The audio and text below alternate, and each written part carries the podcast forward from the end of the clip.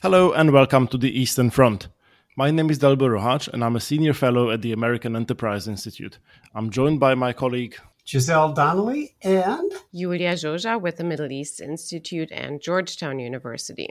On our podcast, we talk about the many challenges to European peace and security that have emerged along a line running from the Baltic to the Black Sea, the Eastern Front, and about why those matter to the United States. Our special guest today is Dominik Jankowski, head of the uh, political section at Poland's permanent delegation um, to NATO in Brussels. If you enjoyed this episode, please consider subscribing, rating, and reviewing us on Apple Podcasts, Spotify, or wherever you get your podcasts. Thank you. Iulia, can I turn to you to to give us a brief introduction uh, for for our guest and for the topics you, you'd like us to cover on today's episode? Sure. Thank you, Dalibor. Um, I think we don't have to say anything about, um, because our audience already knows that we are completely in awe about Poland's leadership when it comes to Ukraine within this conflict. Um, but we do want to ask the hard questions. And um, I want to frame the first one in, uh, in kind of a um, uh, general or a bit of a macro um, perspective, Dominik and I go back about a decade when he was an advisor to the president of Poland in his office, and I was an advisor to the Romanian president. When Poland was trying, um, after one decade from the first EU security strategy to push along uh, a new security strategy for the European Union that would take into account the threat perceptions and security concerns of its newer member states in Central and Eastern Europe. And I was doing my best to um, have Romania on that um, on that board and not have it trail behind too much but back then, unfortunately, as we know um, with recent European history, we failed because of Western um, uh, European countries who were reluctant to get in um, a focus on Russia. And now we're in 2022, two months into um, the second um, Russian invasion of Ukraine, and also just a few months ahead of um, the new NATO strategy that is supposed to be adopted uh, in June in Madrid. Um, and Dominik is now um, at um, NATO, has been there for a long time. So I want to turn to you, Dominik, and ask you where do we stand um, within NATO conversations on where NATO is supposed to be after um, this, uh, or in the context of this major conflict? And is the NATO summit going to be all about just Finland or Sweden? Or, and Sweden, or is it going to be? Um, is there going to be any substantive move? What is the atmosphere sort of within NATO vis-a-vis Ukraine? Yeah, a lot, a lot of tough uh, questions, Iulia. Once again, many thanks for having me. Uh, thanks uh, uh to, to you and Dalibor for for a kind introduction. Um, I, I, do believe that the NATO summit in Madrid will will be um, not only about uh, Finland uh, and or Sweden, um, but it will be about primarily NATO's response uh, to Russia's uh, war in, in, a, in a kind of double sense. The, the, first sense, and this is what you have been hearing for a long time, is of course the deterrence and defense element. So, how to increase um, uh, alliance posture, military posture on NATO's eastern flank from the, um, let's say, let's call it for the moment, the northern uh, part of it, so the Baltic states, um, then through the central part of it, which is which is Poland, uh, down uh, to the Black Sea, where uh, some of the decision has already been taken uh, on the four additional battle groups. So, I my sense is we will see decisions that will strengthen NATO presence and make it. Hopefully, a permanent one, um, in, in a sense that will guide us um, uh, towards what, what NATO should be doing, which is not only deterring potential threats, but in fact defending against those threats which are visible right now. So uh, on that front, um, I'm kind of um, in, in, a positive mood, and I, I, do feel that there is a, a consensus around um, around those topics. Um, the, the, level of details and the granularity that's still to be discussed. Uh, but I think there is a second pillar of um, of that discussion, which is what NATO uh, um, collectively could do for Ukraine, and and I think here we, we are still um, on a path where um, we could we could have been doing more, and hopefully Madrid will be a point where we will offer to Ukraine a, a long term plan of uh, reconstruction. Um, and rebuilding its military. Um, of course, this is dependent on, on, on, on, how the war is going to continue and the, the fighting is going to continue. Um, but th- there is this thinking that the NATO summit in Madrid should also offer a very clear uh, or reassure Ukraine that there is a very clear transatlantic path if Ukraine wishes to continue uh, to continue um, that path in the future. I kind of like to push you on that a bit. Um, in the last several days, and and particularly uh, as the results of the Battle of Kiev and now the sort of opening moves in the Donbass uh, make it apparent that Ukraine is in even better shape. The military is in better shape than uh, even the most optimistic among us may have imagined. You've seen very uh, establishment, um, sort of center of the road political figures come out explicitly in favor of Ukrainian accession to NATO uh, and in pretty short order. Uh, I think uh, particularly about uh, Ivo Daalder, who has been, if nothing else, um, you know, an indicator of what um, conventional wisdom is in this country. He's no neoconservative, let's put it that way. Um, so, if there were a stronger push from Washington to both make the offer to Kiev more explicit and to be uh, a little bit more urgent than the normal NATO process. You know, a, a traditional member action plan is is a very slow and tedious affair. Uh, whether you think that that uh, again, just if we could stipulate a strong push from Washington, whether it would be possible to really make this happen in a timely fashion and in a, a way that would make a, a genuine strategic difference?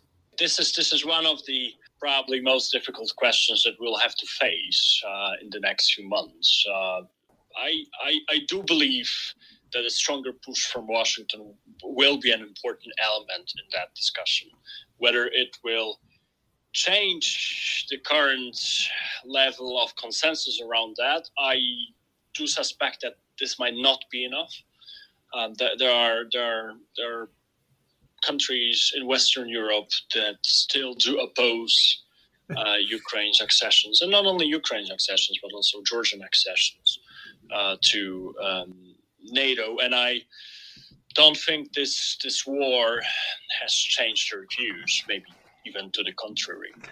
But this doesn't mean that we shouldn't be pushing. And, and I think the the uh, it, to the contrary, this war is just one more additional element of confirmation that bringing those countries to this lines is, is absolutely something that we, we should continue to do.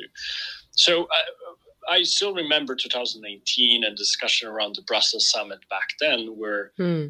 back then the, the US administration basically was pushing for this solution okay, let's let's skip the membership action plan. Let's skip MAP and bring both Ukraine and Georgia closer to um, to NATO. Several allies from Western Europe opposed to that. So, uh, you know, I I would say what, what is needed for sure is a, is a very clear, strong U.S. commitment um, to and, and real commitment, not only verbal commitment to open door and and the Bucharest summit decisions, but but to basically make it happen. Um, the, the only caveat that I'm going to make is that let's see what the Ukrainians are going to tell us in a few weeks. Uh, the same goes for Georgians. There is a change of mood in Tbilisi. This is what we hear. This is what we feel. So, you know, I, I I'm, I'm caveating it uh, with, with, those two elements. You you said that there was in the alliance unity on some questions, but there very much is not unity on, on some uh, some other key issues and you know, just like in 2008, it wasn't enough for the United States to be in favor of enlargements uh, to Ukraine and, and, and, and, and Georgia for those enlargements to actually happen and, and, and, and to have uh, the the membership action plans on the on the table. There are again the sort of usual suspects in in in, in Europe opposed to that uh, today, and there are the same usual suspects also equivocating on this question of how best to help Ukraine in its current in its current situation. So, so I think I would be remiss, given that we have a Polish diplomat on the line, not to bring up the question of Germany and Germany's role in these in these conversations. Obviously, there is a lot of pressure being put on Germany um, right now, um, but the signals we are getting from Berlin, uh, you know, the fear of escalation. There was a there was I think a interview today in the in the Spiegel with with the chancellor where he said that that's the main thing we have to avoid further escalation between NATO and Russia. Um, there is this sort of ongoing story in Germany about uh, about the um, list of available military equipment that could be provided to Ukraine, which which which the um, the chancellor decided to just just set aside. Uh, do you think the pressure which is actually being uh, at the moment being put on German government is going to be enough to to to to push Germans in the right direction? Uh, that's my first question. And relatedly, um, I have a question as a as a sort of you know recovering denizen of of of, of the Visegrad group. I'm from Slovakia. Uh, the Visegrad group has been under a lot of strain, partly uh, due to Hungary's position on on, on what's happening in in Ukraine. Uh, historically, over the past you know five years or so, uh, the Polish-Hungarian relationship was very tight. Do you think it can ever recover from uh, what it's been uh, going through in the past uh, six or seven weeks? So yeah, Dalibor, you're not asking easy questions today, uh, but let me start with the first one on on, on Germany. I, I think the pressure should continue. And look, I, I on, on the escalation element, I think there are some other allies like the United States that are worried about this escalation, and, and President Biden has been saying that. I think a lot of people from the U.S. administration has been signaling we need to be mindful of the potential escalatory risk, but it's not stopping the United providing weapons, uh, lethal weapons, uh, to Ukraine. So I, I, I think this this this fear of escalation is exaggerated to some extent. I think with a proper risk management, including here in NATO, we, we can we can do it in a way that we don't escalate risk where it's unnecessary, but we still do provide all the necessary weapons to Ukraine uh, as long as Ukrainians are asking us to provide that weapon. So um, I, think we need to continue uh, to exercise pressure uh, on Germany, but also on other Western European allies to continue uh, to provide uh, weapons. And, and, there are some, you know, like there are some really good examples um, and, and recent decisions, including by the Dutch government, including by the Canadian government, that, that we see that there, there is a change of thinking, um, especially um, when we do see that the Ukrainian armed forces are extremely professional, they're well trained, they know what they're doing, and they are also able to easily adapt to the new situation and new weapons. So it makes sense. Uh, but it's not only about providing weapons. I think the second biggest question when it comes to Germany is uh, to continue to sanction Russian and Belarusian economy. And I think here the fight is internal in, in the EU, mostly because the decisions uh, in the US, in UK, in Canada, they have already been taken. But we do believe that basically uh, a, a, a, extreme sanctions on Russian economy, especially on, on the energy sector, and first and foremost oil um, and then gas, should be taken without any delay immediately, right now I mean, the, the, same goes for coal, which is like a minor. I mean, minor. It's still an important element of uh, of profits, but waiting four months uh, to, to implement those sanctions is, is simply simply difficult to understand. And and we are seeing some very, let's say, countries that normally are are not so keen to express their views on, on, on sanctions, but but we have uh, recently seen um, and, and, heard the declaration uh, by by the French president on sanctioning uh, Russian energy sector. Um, especially oil, where the most revenues are coming from. So I think it's doable. So let's continue with that pressure. And and you know, pr- pressure is one thing. Uh, second, we still need to continue providing weapons. So, uh, you know, pressuring Germany and other uh, uh, Western European allies is just one tiny element of that equation. Second is making sure that all allies are providing weapons, big or small. But that also requires some additional thinking, like backfilling. So basically, if we uh, basically provide, we, Poland, or other uh, Central and Eastern European countries are providing weapons uh, to Ukraine, it means that at some point we will need uh, to backfill them uh, with, with other Western systems. And on your second question, on, on Visegrad, you know, I the, the, it's a very interesting element. I have discussed that uh, very recently with some colleagues here in, in NATO, and of course, I still remember um, um, the ten years ago uh, before the NATO summit in, in Chicago, where V4 was the coordinating body um, in, in, our region, and uh, we had a V4 stance for the NATO summit. That since then it has never uh, repeated and happened again. I, I think there is the discrepancy between the stance, not only between Poland and Hungary, but frankly between Poland, Czech Republic, um, Slovakia, and Hungary, uh, has has grown over the last uh, uh, weeks. Can we bridge that gap?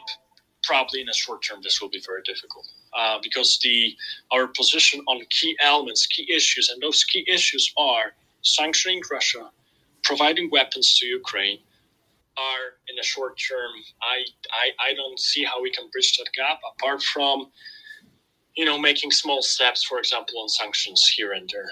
Um, whether it's going to have an effect uh, long term on Visegrad, I, I, think Visegrad will need to rethink its um, its um, maybe not the entire existence, but the goals it, it wants to achieve, especially in the defense uh, and uh, defense and security field, because the level of ambition that we set few years ago uh, simply was not matched by reality in our actions. and I don't think we should be aiming that high. I think we just need to maybe pause it for some time, rethink, and then come back one once the conditions allow. Um, thank you for that, Dominik. And um, you're not off the hook yet. I want to ask you an even more difficult question. Um, and let's imagine the following scenario. It doesn't matter how likely it is, it is a possibility that we cannot discard, given that NATO is not just a military, but also a nuclear alliance. We're now seeing the Battle of Donbass that everybody's focused on, but we also see, I think just this morning, Foreign Minister of Ukraine, Kuleba, was in Bucharest um, making the point that it's not just about the East, it's about the entire south of Ukraine. And if if the Ukrainians, with um, with our help in terms of weapons, manage in the next few weeks um, to make a difference and to actually get closer to winning this battle, even if that is east and south, um, which is something that is in the interest of the West. And I'm confident that we'll do um, as much as possible given the the um, current political situation and lack of consensus, but nevertheless, as much as possible to ensure Ukrainian win. Then the Kremlin is in a difficult situation. And um, after having lost the Battle of Kiev and after having lost potentially the Battle of the Donbass, can consider um, reverting to, for instance, uh, limited nuclear attack or a wide range chemical attack, something that we have been discussing throughout this war in the context of escalation again and again. So, where does NATO stand on this? Um, how do you see the the um, interpretation of this kind of a scenario within NATO, and what are the chances of NATO responding in one way or another? To, to start with, Iulia, I, I do believe that we share the concern that this is that, that this scenario is, is not a um, extremely improbable scenario. So I, I do believe that the elements that you've mentioned are realistic enough to, to assess the probability of, and here I, I will scale it in that way. First of all, a potential chemical uh, weapons used by Russia, and, and potentially then even further uh, down the road by, um, uh, by, by using or demonstrating nuclear capabilities. So I think in, in NATO, the general assessment is that those two elements, or use of chemical weapons and, and a potential use of nuclear weapons cannot be excluded. I think it's it, the assessment from the beginning of the war um, uh, has been that the use of chemical weapons is probable, um, as um, as of course um, it, it, doesn't cross the threshold of, of, of nuclear um, elements. And I think the one thing, the one really, really important element that NATO has done since then is that we started to provide CBRN, CBRN help um, to Ukraine to make sure that um, at least we are gearing up and helping them to be better prepared for that scenario, especially for chemical scenario. Mm. Whether whether this is this is and, and here I, I just I just I just need to take my official hat off for a second and, and say that whether this is going to um, provoke like potential use of chemical weapons, a strong reaction from NATO itself,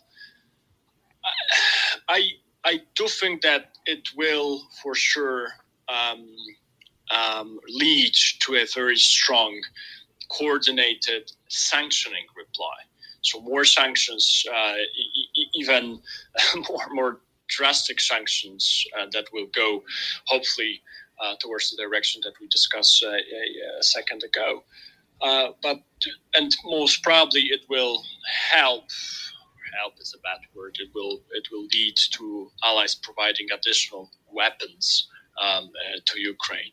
But I don't see for the moment um, a, a, collective NATO um, response or reply at, at, at this stage after the discussions that uh, that I have uh, seen and listened to, which which basically means that in, in that chemical uh, attack scenario, um, we, we are we are facing uh, potentially a co- collective uh, reply by by allies, uh, and then then the role of NATO will, will be limited in terms of concrete actions uh, on, on, the ground, uh, and probably more will be done uh, by allies individually or jointly, and then um, hopefully also um, uh, through the EU.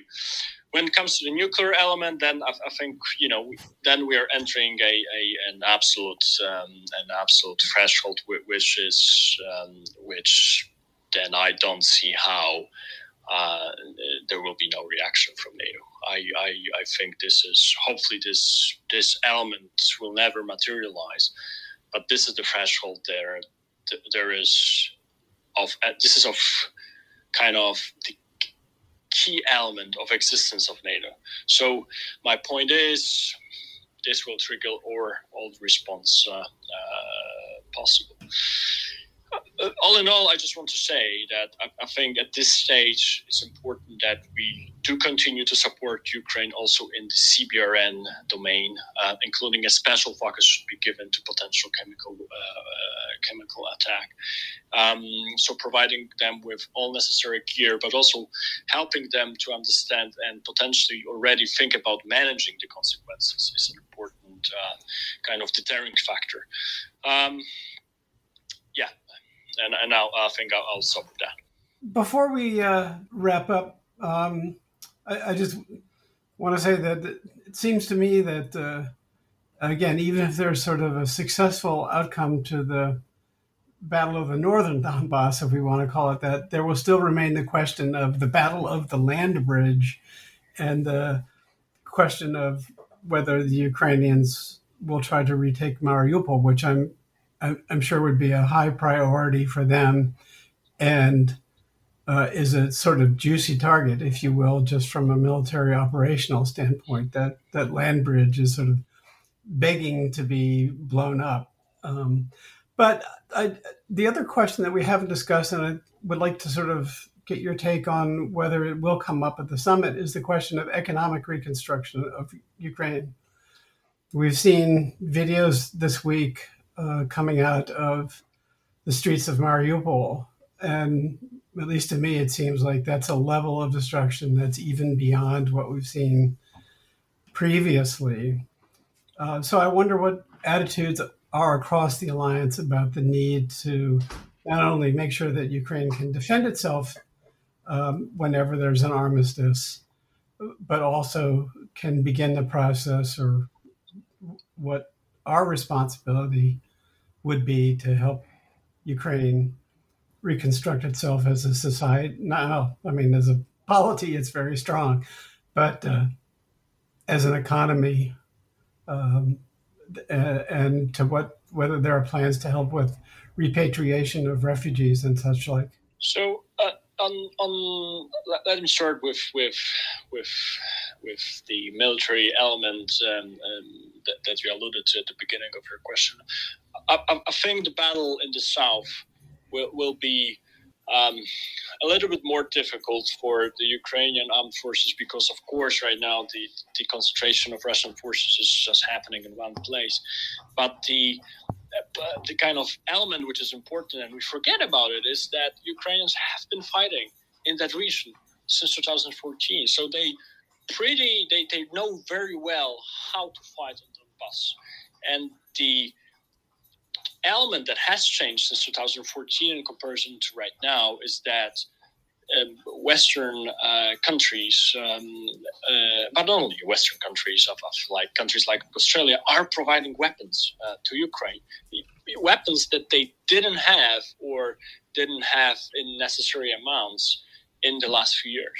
So I'm, you know, I'm, I'm not saying I'm positive about the outcome about that, but I'm looking at this at this battle with uh, with confidence that we are going to see once again a very high level of professionalism of the Ukrainian armed forces, uh, with of course uh, Western help. To to the second uh, element of your question, I, I, think yes, I think this is we this is our obligation um, uh, and moral obligation uh, to help uh, rebuild that country. Um, and you know, it's it's probably easier said than done. But at the same time, I think this should be a very clear political message to the Ukrainian side from the West.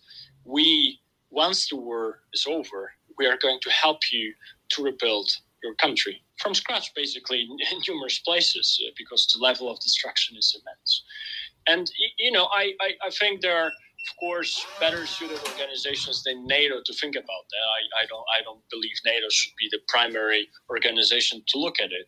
But even here in NATO, uh, Poland some time ago suggested that we should look at specific programs that will help to rebuild the Ukrainian, for example, military airports um, and other military facilities. So basically, a dedicated program to look at military critical infrastructure that will be needed um, uh, to be uh, rebuilt. And of course, the bigger issue is is, is, is the EU package for um, uh, for Ukraine, and this is something that Poland um, has suggested a few weeks ago. So the European reconstruction plan for Ukraine.